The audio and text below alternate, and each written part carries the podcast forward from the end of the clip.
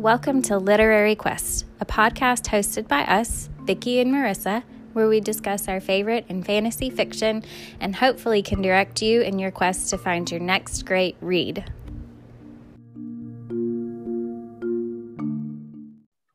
All right, welcome to Literary Quest.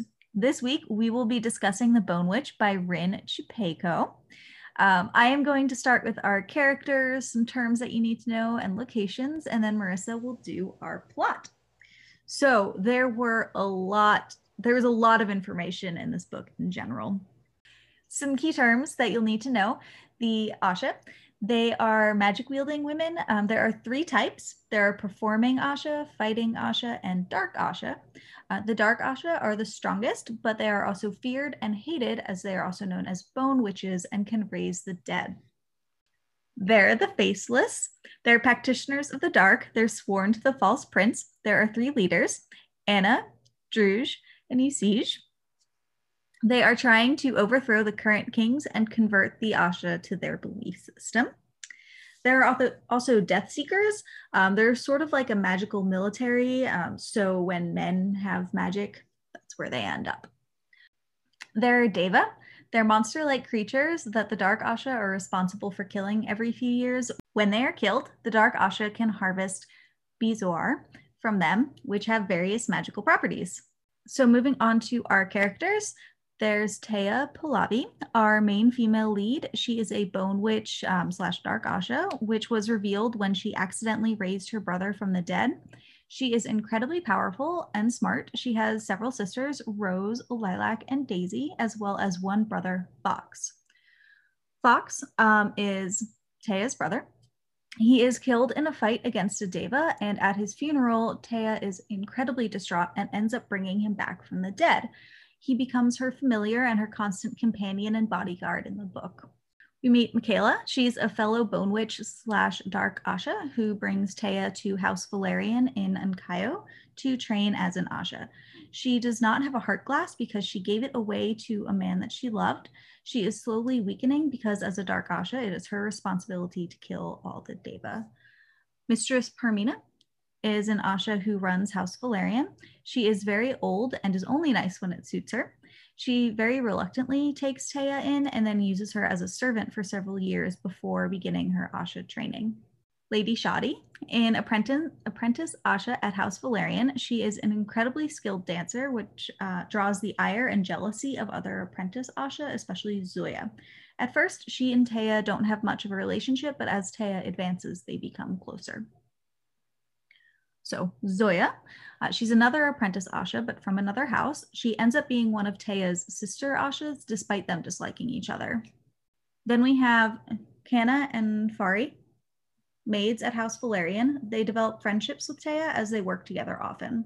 You have Rahim, a hua seamstress. He makes the most beautiful hua, and despite being male and struggling at first, he has developed a large clientele. Likh, Tia's friend, Taya's friend, he is gentle and unfortunately destined to be a death seeker. He wants to be an Asha though and is gender fluid. We also meet Polaire and Althy. They're friends of Mykaela's. They are also powerful Asha and become T- other sister Asha. Polaire is very well um, well versed and understanding of politics and differences in cultures and how to entertain people from various countries. Althy is an excellent cook slash potion maker healer. Then we meet Prince Kance. He is the Prince of Odalia. Uh, Taya has a crush on him, and they have a somewhat flirty friendship. His father is King Telemaine. We meet Kalen. He is a Death Seeker who is also Prince Kance's cousin and bodyguard. He is hostile towards Taya, but helps train her in hand to hand combat. Um, and we meet Bard. He is a secondary narrator who has been exiled and tasked with getting to know Taya to write her story. Um, and then for our locations, there are technically eight kingdoms. We don't um, get introduced to all of them. The book mainly takes place in Ankyo, a city in the kingdom of Kion, um, and the secondary story takes place at the Sea of Skulls. So I'll pick up with our plot. The Bone Witch is told from two perspectives. So one perspective is from the Bard, who we're told very little about, with his perspective given at the start before each chapter. Um, and then with another perspective from Taya, whose perspective makes up the bulk of the story. And so the book starts from the bard's perspective, where Taya, who's 17 at present, explains how her story and all of the interactions that she's had with the Asha rulers and humans have led to her exile to the Sea of Skulls, where she is raising an army of Deva. So we know from the start of the book that at some point things are going to go sideways. Taya's story begins with the death of her beloved brother Fox, who was killed while serving in the king of Odalia's army when Taya was 12. And she becomes very distressed at his funeral, claiming that she saw him move, and her family reacts how any family would react to a hysterical 12 year old who claimed that their dead and buried brother and child was still alive. And they tell her that she's wrong. Fox is definitely dead. However, Taya, refusing to accept this, begins to draw on magic draw runes. Fox's grave caves in and he rises from the dead. And so Taya does not know how she was able to draw on such power, uh, but it, it was an immense amount of power and she falls sick from using it. And so a dark Asha named Mykaela arrives at Taya's village where she is able to heal her from her sickness, explains why she was able to raise her brother because she's able to wield magic and not just any magic, the magic of the Dark Asha. Her brother is now her familiar, and Mykaela offers to take her on as an apprentice if she will travel with her to Kion. And so Taya hesitantly agrees. Um, on the way to Kion, she learns that while Dark, Dark Asha or bone witches are grudgingly respected because of the role they serve in raising and killing the Deva, magical beasts that arise every two to 10 years or more to wreak havoc. Um, other Asha can use runes to manipulate the elements and harm or subdue the Deva, but only Dark Asha can fully kill them. And Dark Asha aren't able to use the runes that manipulate the elements. So Dark Asha are sort of respected, but for the most part, they make people uncomfortable, are not warmly welcomed, or frequently gossiped about, looked down upon, and sometimes met with hostility. And so on their way to Kion, Taya, Mykaela, and Fox stop in Neve, uh, which is the capital of Taya's home country, Odalia, where they meet with the king of Odalia, Telemaine, and Taya meets Prince Kance of Odalia. King Telemaine is one of the royals who welcomes Mykaela warmly, and we later learn that this may be for a couple of reasons, with one of them being that she was actually in love with um, King Telemaine's dead brother, Vanor, and was warmly thought of when they were romantically involved, and two being that Mykaela gave her heart's glass, uh, for which which for bone witches is their source of power to Vanor, and he hid it. And so she is without a heart's glass and therefore less powerful and less of a threat. Should also probably explain that everyone wears a heart's glass. It's like a, a glass object that people wear around their necks. People who are able to wield magic have a silver heart's glass. That's what separates them from people who don't wield uh, a lot of magic. And there are different types of witches who there you can still sort of be a witch and not have a silver heart's glass, but like Asha and Death Seekers, they do have silver heart's glass. And so Mykaela is without hers. And as a result, without a lot of power. Anyway, they move on to Kion to Ankyo and the Willows, which is where the Asha live, and where Taya is taken before the Oracle and accepted as an, an apprentice to House Valerian, which is run by Mistress Parmina, a grumpy but very clever older Asha. Taya's time working for House Valerian is difficult. She runs errands, clean cleans outhouses, scrubs floors, and is tasked with helping Mistress Carmina with her baths and rubbing her scaly, bunioned feet. It's grueling and not enjoyable, uh, but Taya still gets to see Fox, and as her familiar, she shares a bond with him so that she can feel him at all times. Taya's formal training as an Asha does not officially begin for nearly two years. And so she's almost 14 when she starts actually training as an Asha. But eventually they decide to progress her training when she's tricked into coming to a tea house where Prince Odal- of Odalia is. She accidentally raises an army of dead rats and dogs and a person, displaying a significant amount of power And Mistress Parmina decides it's probably best to help her figure out how to control her abilities now before she completely loses control of things. She is taken to Rahim, the atelier who measures her for uh, her own hua, which is a sort of dress that the Asha wear. And she is taken to see Chesh, who's a jeweler, where she meets Likh, who she becomes very good friends with. Taya does very well with her training as an Asha, where she learns to sing and to dance and to play musical instruments and to fight, and is taught the history of the Asha as well as that of the Eight Kingdoms. Uh, meanwhile, Lady Mykaela's health suffers because she lacks a heart's glass to draw power from. Um, and she is also the only remaining dark Asha besides Taya, as one has died and the other is missing. Mykaela is the only Asha who can kill the rising Deva, but each time she does, she weakens more. So she's basically bedbound while she is recovering. And her friends, Polaire and Althy, arrive at House Valerian to help care for her. And it's decided that Mykaela, Polaire, and Althy will be bonded to Taya in a special ceremony, making her their sisters who will, and they will mentor mentor her. But because Mykaela is so weak, they will need a fourth sister. And so they select Zoya, who Taya already has a rocky relationship with. Um, Taya runs into Prince Kance, who she's attracted to, and his grumpy body- bodyguard, Kalen, who does not like Taya, several more times as he is staying at Kion for the next year. In one instance, they run into each other at the Heart Forger's residence, where she meets with Khalad, the prince's older brother, who is in training to become a Heart Forger uh, which is a person who can take memories to make potions and to forge heart's glass. Um, Taya's training is tested one night at the Darashi Oyun, the yearly ceremonial dance that details the story of how Asha came to be. During the dance, the Azi, a three headed dragon, which is a, a deva, it's the greatest and most dangerous of the Deva, burst through the stage to attack the crowds present for the ceremony. The Asha and the Death Seekers um, are able to contain it, but Mykaela is injured while trying to subdue it. And so Taya is able to draw the Azi's attention to her and is able to get into its mind to subdue it, but is unable to kill it, and the Azi flees. After this display of power, the Council, Council of Elder Asha decide to test Taya for advancement to Asha status, which she passes at 15, which is young for an Asha. Meanwhile, a contingent of Death Seekers are deployed as trouble, likely Deva related, specifically to the Azi, is brewing in Kion. And when 20 of those Death Seekers are killed, the prince's bodyguard, Kalen, in addition to more de- Death Seekers, are sent for support.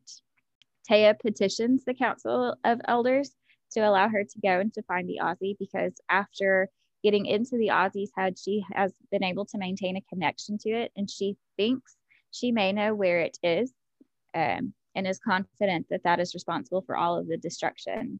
Uh, and they decline her request.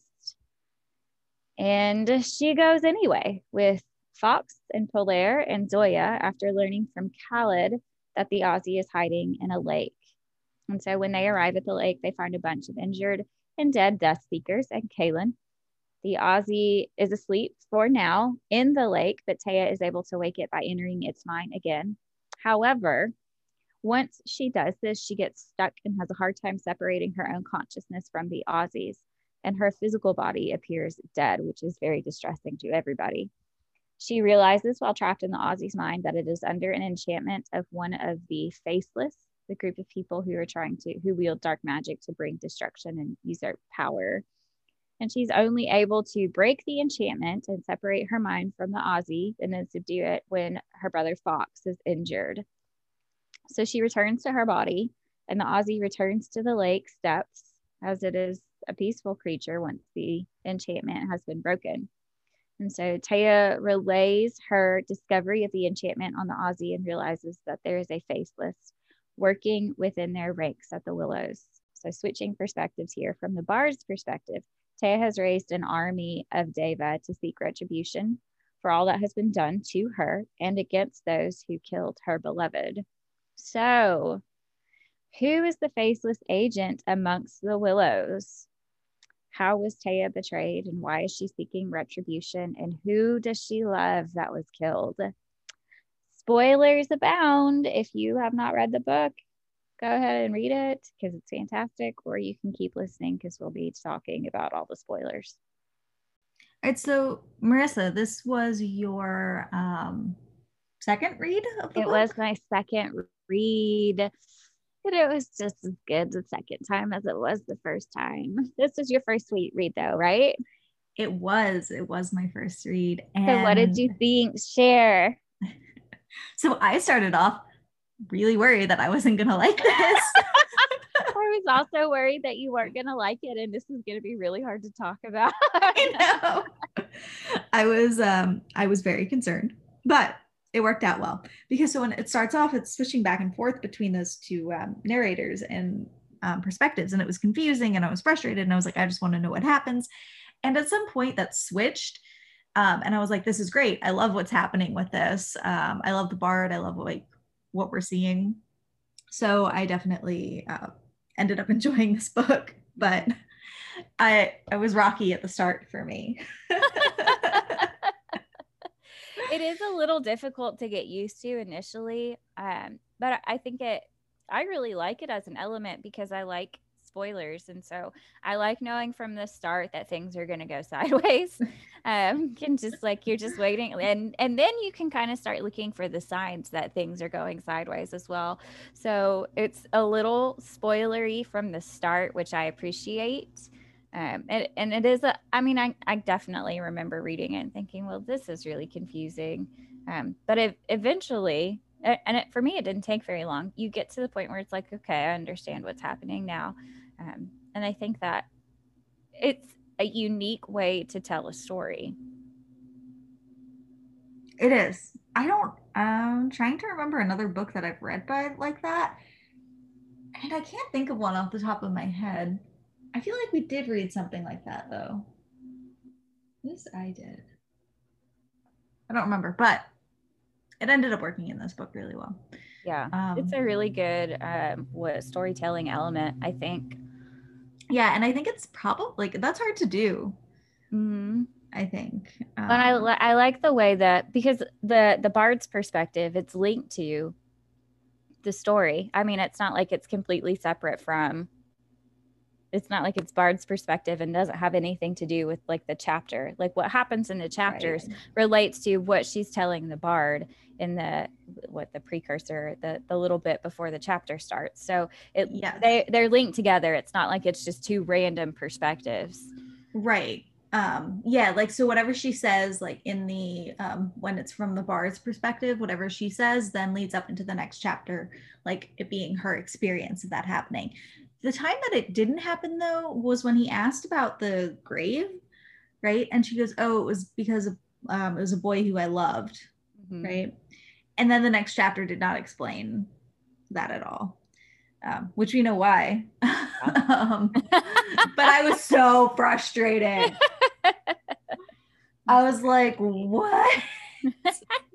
and then it got, uh, and then as it went on, it connected, I think, more and more to what was going on. And Yeah. that's another reasons. But I feel like at first I was just uh, um, with it. And it just, it really, I think it improved the book. Um, Yeah, it's it's a really it's a unique element to uh, um to a book. So yeah I thought it- So because of this, so uh, you text me like as you were reading this, like, is something bad going to happen to Taya's brother? Like, what's going to happen to Fox? I know something bad is going to happen to Fox. I want to know what it is. Were you thinking that the dead person, the grave, were you thinking that it was Fox? I actually was not thinking it was Fox. Okay.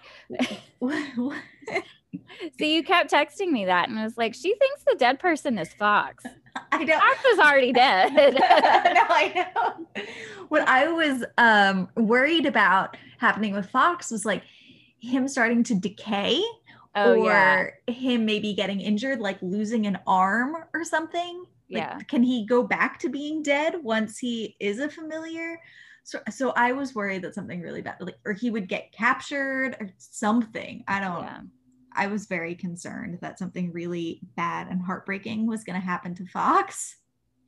Um, I ended up not really caring about who was in the grave. I was like, okay, that's just going to get revealed at some point. Okay. Like that, like to me, that wasn't as super, like, was really suspenseful. I was just like, whatever, it's the grave. Yeah. We'll see at some point it'll tie in, I'm sure. but yeah, my main concern, I was so worried for Fox. Yeah. So I bet you were really relieved then when they did like the blooding ceremony and he looked like a brand new man. Yes, yes. Well, I was even Yeah. more relieved when she said at the end um, that she and Fox like grew apart and picked Oh. different sides. I was like, okay, Yeah. he's not dead, dead. Like he's not double dead. He's just super dead. The deadest of deads. yeah. Yeah. So I don't know why I had like some weird attachment to him. I mean, I feel very attached to Fox too. She raised him from the dead. There's obvious affection there. And he's Yes. very protective of her. They have a really great sibling relationship. I mean, it's not he's not like overbear the overbearing older brother. He's like the he very much treats her kind of like I, he's a little bit protective, but she's also protective of him. So they they treat each other like equals and it's not like this smothering sibling relationship. I mean, I'm attached to their I'm attached to Fox too. I'm attached to their relationship. When this started, like the very first scene when she's um raising one of the devas, right? Mhm. It reminded me of Princess Mononoke. Have you seen it? Yes. Did I give you that vibe? I don't think I consciously thought of that when that happened, but Yeah, I thought of it because I feel like that does kind of happen in Princess Mononoke. Like the black sludge kind of stuff definitely was a thing. And there was something about uh rock like thing. Yeah, with the um boar, the wild boar. But anyway, so Mononoke vibes. yeah, the start. Mononoke vibes. Um, I loved. So I one of the things that I really liked about the bard's description is that he's, um, he's seeing things kind of differently from how like a, oh, it's a different perspective, obviously, and so the way that he describes Taya reviving the Dea, the Devas, um, you know, like from bone to sinew and muscle, and then them coming alive and her treating them like pets um, and him being scared of them. And then when she starts raising more of the Deva and they're like frolicking on the beach and playing with each other, like there's what there's one scene that he's talking about where it's like the the Deva nudged the other one and then rolled over on its back and it so and it's like I, it just reminded me of my cats. I, yes, I loved that too. That the Deva would like everyone thinks they're all these evil, horrible mm-hmm. things, and I also like that description of it going from bone to sinew and blood, and finally muscle and flesh. That sounded so cool. Yeah. Like that was so descriptive. You could really, really see that um, Yes. in your head, and, and it was cool. yeah it was it was really good i mean it was just really good description and i also like the i mean i feel like it's kind of symbolic the way that tay is able to raise these and take their hearts and sort of uh, would glean their their loyalty i guess or make them her own and how different they are you know just kind of in the wild and exposed they're destructive and dangerous and people associate like hatred and all of these dark themes with them and then when tay is able to revive them and at this point, she's been exiled. She's in the Sea of Skulls because they have exiled to her her to this. So that's obviously indicative of some type of betrayal or um, she's done something really bad to be put there. And she's able to raise these horrifying creatures, and they're like pets. Yeah. I think it's it's just good. I mean, it's I don't know symbolism maybe or Well, we also know um, her heart's um, her heart glass turns black. yeah Yeah, so we know there's something really bad happened. right Um, and the fact that Kalen is dead, I want to know what happens. Right. Well, we don't know that Kalen is dead until the very end, but yeah, Well, right, but yeah. yes, but yeah, and I, I just think it's really um, interesting. It's you know, in throughout the story, they they they associate like the having a black heart's glass and the, the Deva and even just bone witches in general with being like bad. That there's negative vibes negative connotations to all of these things. And we see her at the end and she's not you know this like raging hate feel i mean she's definitely seeking retribution and raising an army but she's got a black heart's glass and she's raised these like daeva that are like pets to her. And she's not just this uh nightmare. And so it makes you kind of question like well where did these thoughts about having a black heart's glass come from? And is it just like this thing that's been associated in the past that's not necessarily accurate? Or is she like the exception to the rule? She also seems to have like is way more powerful i want to i'm so curious to see how this develops because she can now like enter people's dreams basically or control their dreams yeah to have them come to her mm-hmm. which we haven't seen her with that and i don't think we've seen any characters with that Mm-mm. um in here any of the asha or any of the powers that were touched on right not um did not include that so right. i'm really curious because we know that she learns from one of the leaders of the faceless mm-hmm. um extra stuff yeah um when and part of that as well is going to be the only other dark asha that we've been exposed to is mykaela and her heart's glass is gone so her power is significantly limited so it makes you wonder is this something that she could do mm. before she lost her heart's glass or was ever was she ever given the opportunity to learn how to do this? I think it's um uh, it's really interesting when they start talking about the dark asha versus the rest of the asha because the other you know there's different types of asha. There's the ones that really don't have a whole lot of power and then there's like the the ones that are more powerful and can wield the elements. And they talk there's this one scene where they talk about learning the runes so all of the different runes that the different like there's like 29 elements for wind or runes for wind and all there's all of these other runes and there's like between I don't know, 20 and 30 different runes. And then they get to the dark runes and there's three of them. Does that not seem suspicious to anybody? it does seem suspicious, but also at the same time, they can bring back people from the dead.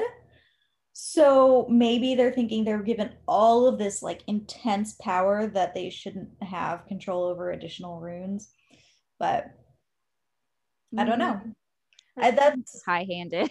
Well, yes, it does. But I'm wondering if that was maybe the thought process, right, about it. Don't teach them. Just try to limit their power. And then if they try to learn more than what we, this little bit that we've given them, call them a traitor and put them in jail or kill them. Mm-hmm. I think it's highly suspicious that there are only three runes that Dark Asha can use. And I think that at some, because Dark Asha are the most powerful ones, someone at some point decided, well, we don't want them being too powerful, probably so we can, you know, um, lord our own power over them and then use them up to the point where they're dead. So they'll never be able to overpower us. Right. I agree. Which is one of the reasons I'm rooting for the faceless because it sounds like they're gonna pull some like super cool, powerful stuff. I want to see all the power that they have. Don't you? I don't know. You read the book, but I want to see like I want to see them in action. You know, they're saying uh, there's all this extra power out there that you're not using. Let me see it. That is. Let me see you use it. For the bad guy. So I bet you love Taya in the in the bard's perspective when she's all this chaos and amassing massive like amassing power and Deva creating her own army so that she can yeah just so like she... rain down destruction. so one of my favorite quotes on this it's um in Makoto quotes but so we'll take it out. Um, she says, After all, she mused, who would deliberately break all eight kingdoms only to save the lives of Dark Asha? And I was like, Yes. I was so excited. I read that and I was like, Yes, this is going to be amazing. She's going to destroy everything. Yes. So I got super excited when I read that. I bet you did. Mm-hmm. I bet you did let's talk a little bit more in detail, I think, because I was very intrigued by the heart glass, right? Okay. This whole thing. So I have several questions about it.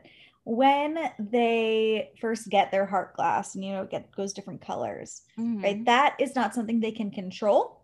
Right. Is it, right? It's not something they can control. That's what it is. Mm, I no. think it depends.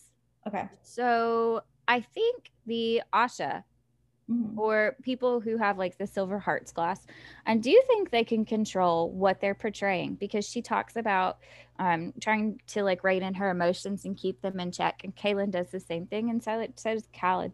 Um, so they talk about or like keeping their hearts glass hidden, but with people who don't have magic, I don't know that they can control that.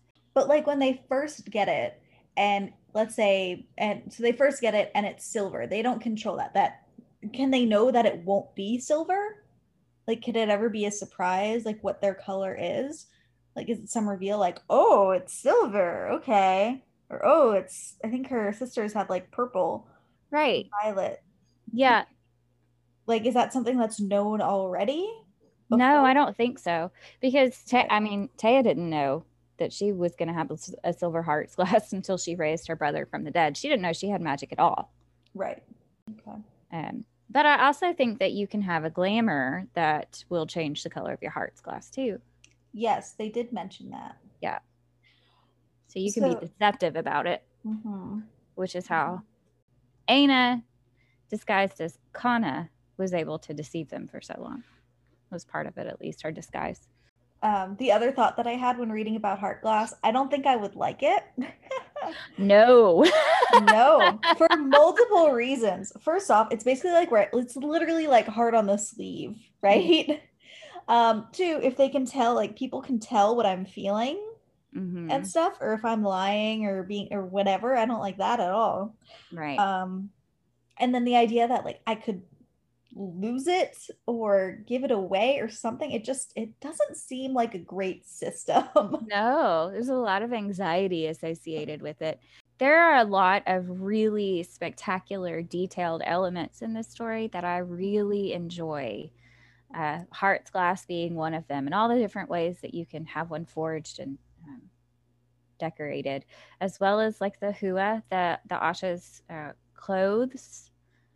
I like the, you know, like their uniform, but they're so diverse and symbolic and meaningful. Like there's there's no Asha that wears the same hua as another Asha. And the thing, the materials that they're made of, the colors that they select, the uh, things that they have sewn into them are so unique and representative of the individual person and where they're from and what type of magic they practice and what they represent. I really like how descriptive they are in this story. And the same with like the Zavars, the things that they put in their their hair, the different types of magic that they weave into their clothes and how that's protective for them. Um, there's a lot of I I don't I don't know. I feel like we we select our clothes to be representative of who we are. Like I have a bunch of shirts that say "Smash the Patriarchy" now, which is like kind of representative of me. But I like how uh, in this situation, clothes can be used as like a literal armor. You know, without actually being like an armor. Yeah. Yeah. And it's like you said, representative of who they are because it um, becomes a point later on that the bard observes that she has dragons on hers. And it's not actually multiple dragons. It's oh, well, it's not a dragon. It is a dragon. it's kind of a dragon. It's kind of a dragon. I kept picturing dragons um, with three heads. And then we meet later on the Azi, yeah, the Azi. the Azi, which is sounds like a dragon with three heads. Yeah. Um, Oh, and- ho.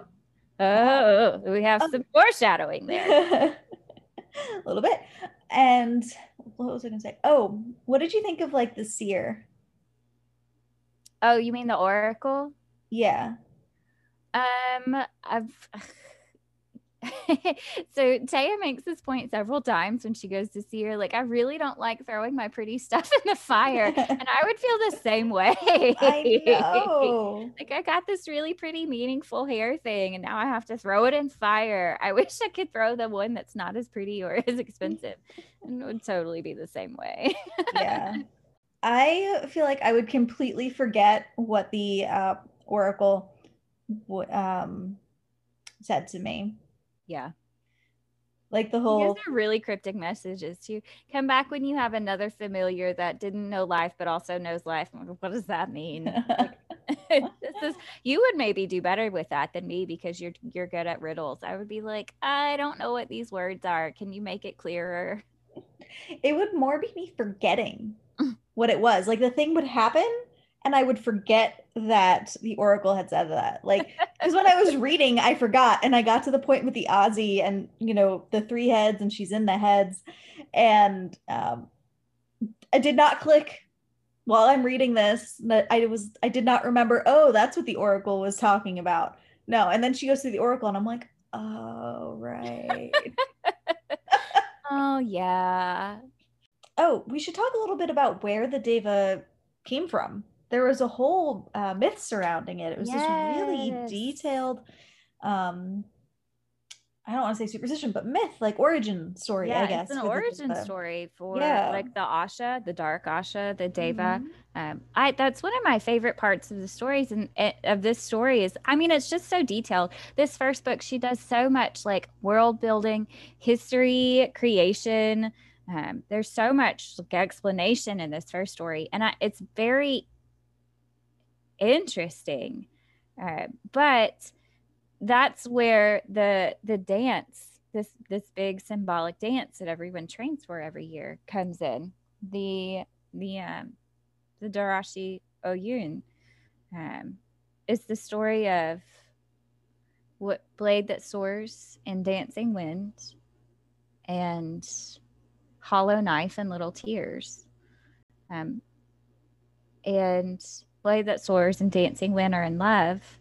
Um, and Blade That Soars is super powerful, and Hollow Knife continuously tries to seek Blade That Soars power. He's Hollow Knife is Blade That Soars brother and is very jealous. And eventually, he tricks Little Tears into obtaining this stone. Is it a stone? It's a stone, right? Mm-hmm. It's a stone um, and he uses it to kill Blade That Soars and wreak havoc, and that's where the Deva come from. He uses his magic to create the Deva. Um, and this is also where the the creation of the Dark Asha come in as well. So the first part of that origin story is like Samson and Delilah. Did you have that thought? Oh, I didn't, but that's a really good connection. Yep. I read that and I was like, this is Samson and Delilah. Oh my gosh. Um, and then it went it went off the rails in terms of Samson and Delilah. but that first part of it was very much um, Samson and Delilah because it's the whole um, he asks where the heart is. He gives him a fake um, location, seeks it out, finds out it was fake. Just like with Samson and Delilah, Samson's like, "Oh, this is the key to my power and delilah's like oh i'm going to destroy it. And then uh, why either one of them decided to tell the truth to the i know. Every why? like he, hollow knife comes to blade that soars three times and was like where do you keep your and how and blade that soars? Is like it's here it's here it's here. And he lies to him twice and the third time he's like it's with dancing wind. And like why would you say that? Yeah. You just made her a target first of all. Secondly it's pretty obvious at the after the first two attempts that he's trying to take it from you. Um, maybe you shouldn't tell him the location that it actually is at. Yep. And same thing with Samson and Delilah. It was three times. Three is a number that comes up so often. Yeah. All the time. But yeah, three times. Just it's so silly of them to end up being like, oh, okay. There is something that Hollow Knife says to not Hollow Knife, that Blade That Soars says to Hollow Knife every time that this happens. And I, it, I, it was one of my favorite quotes. And I love it because he says to Hollow Knife, do not seek what is not yours, for the world will suffer. And he's talking about, like, if you take this from me, then, you know, there will be all of this dark magic. People will suffer. It will be bad. Um, but I love this because this is what happens to Taya. They take her beloved, they exile her, they treat her really poorly and the world is going to suffer because she's raising this army of Deva to rain down destruction on the people who have done her harm. Like, yes, that's a good little full circle, whether it's intentional or not. Like, I like that as a full circle moment. Me too. So, with that story, it just, it really highlights how the author created such a rich, rich and detailed world. I mean, go all the way back to this mythology that it has. I was just blown away by it. I know we talked about it a little bit before, but it was also I notes like I know. Just this whole I mean, the whole first book has really set up, you know, all of this detail, all of this richness and everything for the ne- next two books. And I'm excited for it because I'm a big fan. You know, I like world building and mm-hmm it's great. There's so much. It's just like as if it was a real it's like it was a real world. Yeah. All the history, like in the back, there's all the history about the kingdoms, right? Who they went to war with. I like I think it's funny how to be an Asha you have to undergo such extensive training Taya describes her her educational schedule, and it's like I spend this many hours a day dancing, and this many hours a day singing, and learning to play a musical instrument, and taking history lessons, and also learning how to fight, and also I have to entertain people at nighttime too. It sounds exhausting. It does. So they talk about them being really good dancers, mm-hmm. right? But they don't start their training until they're like 13, 14 to be mm-hmm. dancing, right? Yeah. And that's really interesting to me because people spend like a lot of professional dancers have been dancing since they were like kids. Yeah. And so to start at like to me starting at like 13, 14 and mastering it in like 2 years, mm-hmm. I was like that's a little I don't know, unrealistic. It's a short time schedule. But if you're doing it, you know, every day mm-hmm. or several days a week for hours. Yeah. No, that might speed things up a little bit. I, I, I see what you mean though. Mykaela's speech to Taya about never giving your heart away is really sad. But I kind of agree with her about not, not ever actually giving your heart like in this situation it's their literal heart.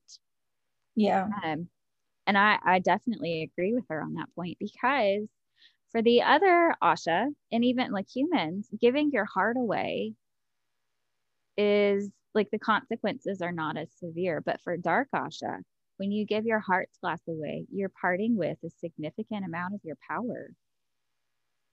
Yeah and for it, other people, they can get a heart, like they can have a heart forger make them another heart, or like even um, Taya's sister, Daisy, I think she gives her heart away to everybody, but her sister just makes her another one, and it's inconvenient, but she can do it. I liked, I kind of, Daisy had such an interesting perspective on it. So she would give her, give away her heart. So she gave it away to like several different people, right? Mm-hmm. And had it, um, would just get new ones made. And so I guess the ones that she gave away faded. I would assume that's what happened. Yeah. Right? Because that's what happened to um, Mykaela with the heart that she had gotten from the king. And Daisy has this really great quote. She says, Sometimes you can't help who you love or for how long. And it made me think like giving your heart, if you can have multiple ones made, right? And it's mm-hmm. not a big deal, I guess, for some people um, in this book. So you give it away, and then that person will always have a memory of you guys being together, even when it fades, right? They'll still mm-hmm. have, mm-hmm. I guess, the empty heart, the empty glass. Yeah. Is that what would happen? And I don't know. There was something about that that was sort of like, I, I don't know. I really like that because it's true too. You can't help who you love or for how long. And this person has your heart for a certain amount of time and they'll always remember. Um, I don't know. Yeah. I don't know. And her view on it, I just felt like it was so sweet and innocent too. Certainly very innocent. Yeah. Um, her so right above that, um, Taya says that she asked her sister Rose why Daisy's heart never lasted longer than her courtships, Mm. because they're constantly having to make new hearts for her. And she says hearts only last when you put work into them to make them last. Yes. And I like that as a quote too, because that's, I mean, that's a statement about relationships. Relationships only last when you put work into them as well. So, do you get like really strong feminist vibes from Taya in this point, or in this in this book? Um, yes, I guess I get a lot of awareness of what women have to go through um in it. So, because it was actually one of the quotes I picked too, was that guy tells her and I think Polaire about stories about like women, right? And she says, We didn't want to know, but he regaled us with them anyway, Mhm. right? And so there are all these little uh, points, right? And it happens multiple times throughout the book of, you know, pointing out um, where it's unjust to women and where, you know, women have to act a certain way. Mhm. And yeah, Taya um, is definitely, she wants to change that. So I definitely get that. Yeah. That vibe. I don't know how strong I felt it in this book. Um, but I got that vibe. So I think Taya does a lot of questioning in this book, just in terms of gender roles, um, but also like the things that the Asha have to endure just because it's tradition and what uh, what has always been done. And so there are a couple of points that she brings up or, or quotes in this story um, that make me get like they give you like the vibe that Taya wants to be an agent of change for these people. And so she said at one point, Mykaela says, um, when people cut us, we are expected to do only two things to smile and bleed. And Polaire says, Our opinions do not matter. And if you have to swallow your pride to keep them happy, then so be it. In this book, we have uh, Taya questioning gender roles, which gets other people to question things too. When she's advocating for leak or for lick uh, in front of the council of the elders, and he he straight up says like I'm not going, I'm not meant to be a death seeker. I'm not meant to participate in this training. And they're like, well, you're a boy, so uh, you have to be a death seeker. And Polaire, they take Polaire to help with arguing their point too. And she's like, well, why couldn't like a woman be a death seeker? They trained, they train um, females in Asha to defend themselves and to fight and to be guardians. Why couldn't a woman be a death seeker as well? So we have these these arguments for questioning gender roles, which is nice. Yes, I agree. I feel like I got more just, yes, feminist vibes, but also just in general social justice vibes from her fighting for, you know, um, I want to say leak so badly, but fighting for lick, you know, being Mhm. supportive of Raheem. I got all of that from her too, not just feminism, Yeah. I guess. um she talks about i guess i just feel like it's a, a lot of it is related to women because that's that is who she's advocating for specifically with the asha um and this so it's at the beginning of chapter 21 when she talks about how everyone is believed to have two faces one that they show the public and one that they wear in private the first face is their honor the second face is their dignity the intention is to improve your honor. So to do things that are going to make other people happy without compromising your dignity. And she feels like she held on to her dignity and maybe compromised her honor, but is unapologetic about that.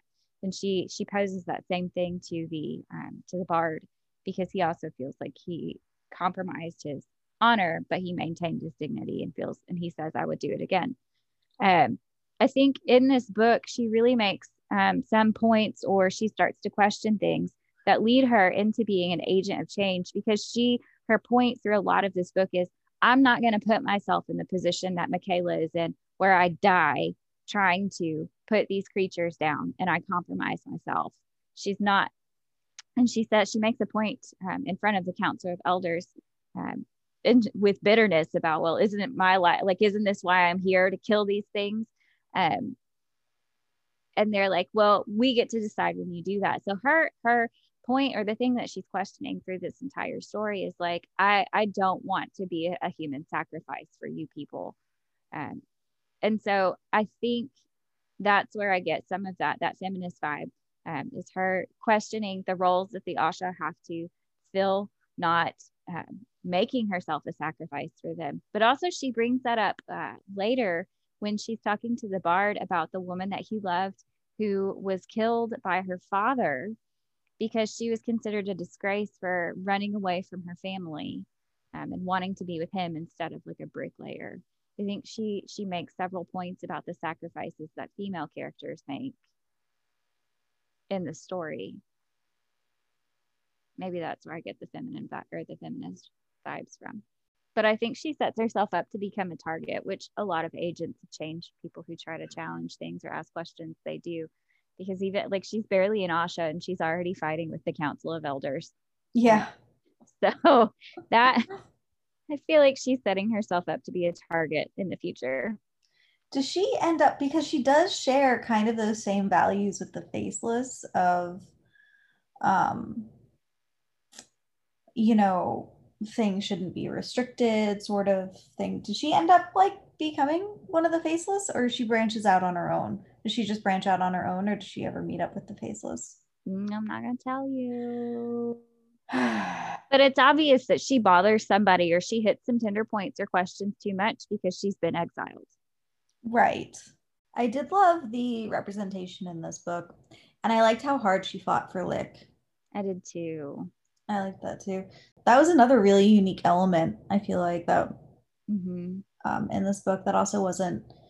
I didn't expect it at all. Yeah, I guess we don't. I mean, books don't normally like books like this normally don't have a ton of representation.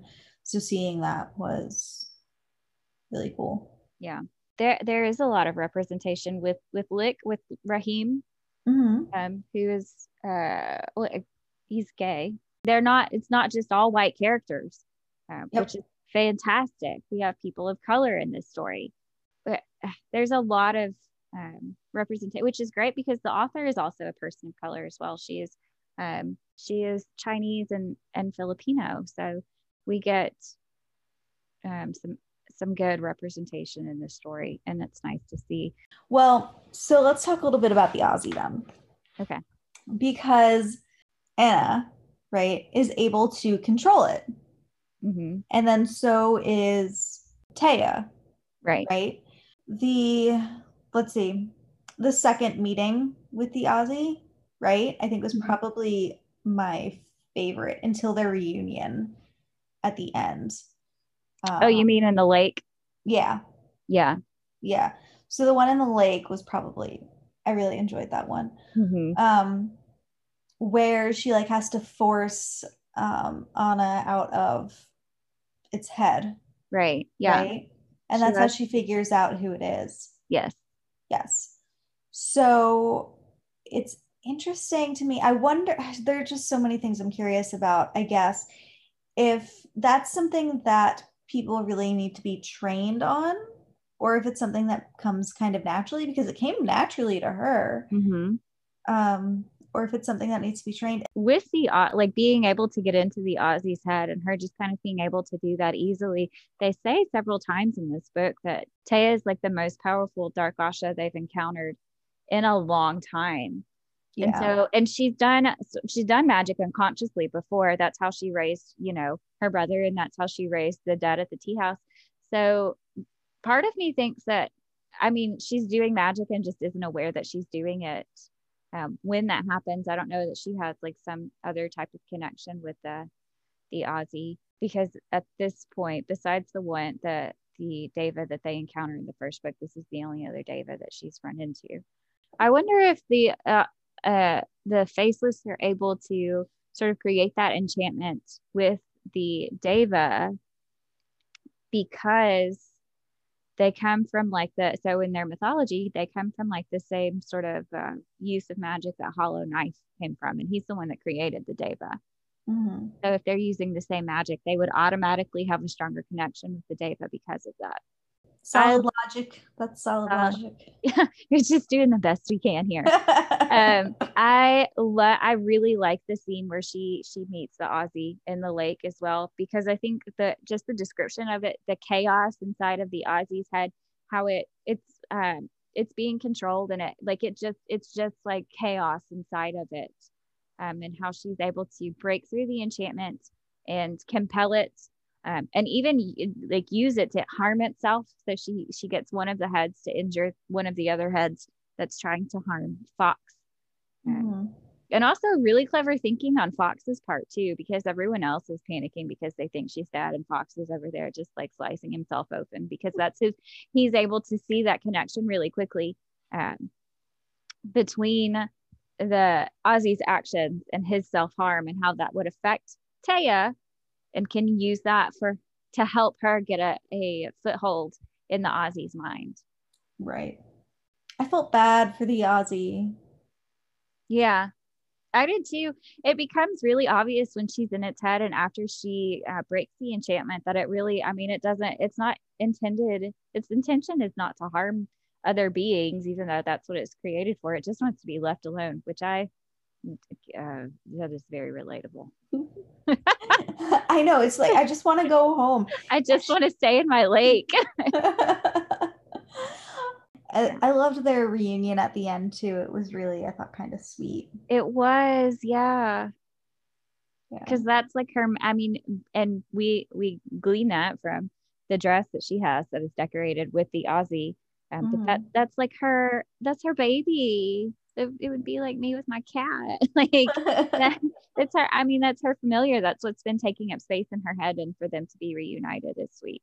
To, to pedal back to their mythology the story of blade that dances or blade that soars and dancing wind in that story um, dancing wind punishes little tears her sister for her jealousy and that's where the dark asha come from. And the dark asha have this negative uh, view or reputation or are perceived badly by the other people. And so part of me wonders if some of that comes from the origins of the Dark Asha in this story and how they're created as like a, a punishment by the beloved characters of Blade That Soars and Dancing Wind.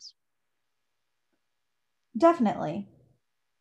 I definitely think that's the case. Yeah you know um, it's one of those stories that's ingrained in people because that is their you know it's like an origin for it and they all know what a dark asha is um, or a bone witch whatever you want to call them. Yeah. Um, so i think that definitely feeds into it. Uh, you know there's always this connection between okay you're raising the dead that's kind of scary to begin right. with but instead of i mean you can kind of view that as a good thing i guess. Um but I yeah, it's definitely I mean think about like just people in general we're like really superstitious and stuff sticks with us. I mean, what we still have the like don't let a black cat cross your path. Mm-hmm. Um, don't walk under a ladder. I don't know why these are things that are, you know, yeah. the ones that are popping Breaking up in my head. Your, Breaking um, I mean, salt over your shoulder. Yeah. Yeah. Where did like I have no idea really what the origins of that really came from mm-hmm. for some of them. And it's so it's yeah. I think it's probably a very similar situation. They don't they know that the dark uh, or they believe that the dark asha are bad. Maybe they don't all know the origin of it mm-hmm. but it's been passed down enough that it's you know it's how yeah. everybody feels. All right so we can move on to quotable quotes. Um let's see. So i said most of mine. Um There were two, it looks like that I didn't say. I have, um, then perhaps we should carve a world one day where the strength lies in who you are rather than what they expect you to be. This is really universal because I mean, it's happening here now mm-hmm. all the time. This is just a problem with society in general, yes. um, just societal expectations. So I hope that when she destroys all eight kingdoms, she can carve a new world where the strength lies in who you are. And then I have um, we must always be in the business of forgiveness lest we become consumed by our anger. And this is interesting to me because I mean, I don't know if she's necessarily um if she becomes consumed with her anger, really, but she certainly isn't forgiving. Mm-hmm. And um, you know, sometimes anger can make you more powerful too. And I think not everyone deserves forgiveness either. Yeah. So to say we must always be in the business of forgiveness just isn't right. But I think that was just a general statement about the Asha. Yeah. Um, is what it was. I just kind of disagree with it and you know. Yeah. Um, think it's interesting that she definitely doesn't follow that. nope. As evident by how the story ends. it would it would seem that the anger is winning a little bit. Mm-hmm. I had a couple of quotes that I liked as well. So one of them is there is no greater strength than the ability to understand and accept your own flaws. And I think that Mykaela says this to Taya. And I like this just as a statement in general. I think um, having that level of self awareness is important, especially when it comes to making decisions. Um, being able to recognize, okay, I'm doing this because of my own whatever, or um, I think that that's important for having good judgment, um, but also in being forgiving of yourself, um, being able to recognize, okay, this is me and this is who I am and that's it. Mm, sorry, just to kind of build off of that, I felt that way a lot with Likh. Um, he yeah. knew what his flaws were, that he wouldn't survive being a death seeker. Mm-hmm. Um, and it was a great strength for him because by expressing that and by knowing that, he had friends who then helped him, you know, um, do, you know, who, ugh, so that he could do his best to get out of that situation by knowing his weakness and his flaw, mm-hmm. it was very beneficial for him. Yeah. I, he he's like, oh, I don't know, 12. Uh, he's really young when he goes through um, this meeting with, because he hasn't even officially gone through the hearts rune ceremony yet. To have that level of self awareness as a 12 year old, being able to say, look, I, this is not something that I would survive. You would put me in this and I would become daeva food, basically. I mean, I don't remember being that self aware as a 12 year old. Mm, and yeah. so it's, I, I think it's really impressive, not just the, the dedication that he's put into um, the, the studies that the Asha go through, but just in having that self awareness and being able as, as a, a preteen to stand up for himself to this group of um, much older Asha and say, like, look, this is who I am and to not feel ashamed of it. I love his character. I think it's he's so great. Ready for final thoughts? Yes, let's do it. Okay. So, my final thoughts. Um, I was really nervous that I wasn't going to like it, as I said earlier, but now I'm super excited for the next one. I started reading it a little bit. Um, and I'm excited to see how Taya and uh, Kalen ended up together because you know, didn't really get any too much chemistry between them. You know, we got that like some interactions, but so I'm excited to see that develop. Um, you know, enemies to lovers is always fun. But what I'm most excited about is to see Taya march all of her daevas across the kingdoms and create havoc. Excited to witness that, to read about it. oh, that's great. Well, I really enjoyed this book on the second read. I forgot how vividly the author create uh, what uh, was able to craft um, this world, and it was so lovely to read it again. Um, I really like this series, um, and I feel like in terms of young adult fantasy stories, this is not a series that you hear about a whole lot. Um, and you definitely should. You should read these books. They're outstanding. So that's how I feel about that. And that wraps up the Bone Witch. Awesome. Uh, join us next week. We'll be talking about the next book in this series called The Heart Forger, same author, Rin Chupeco. Um, we hope you join us and we thank you for listening.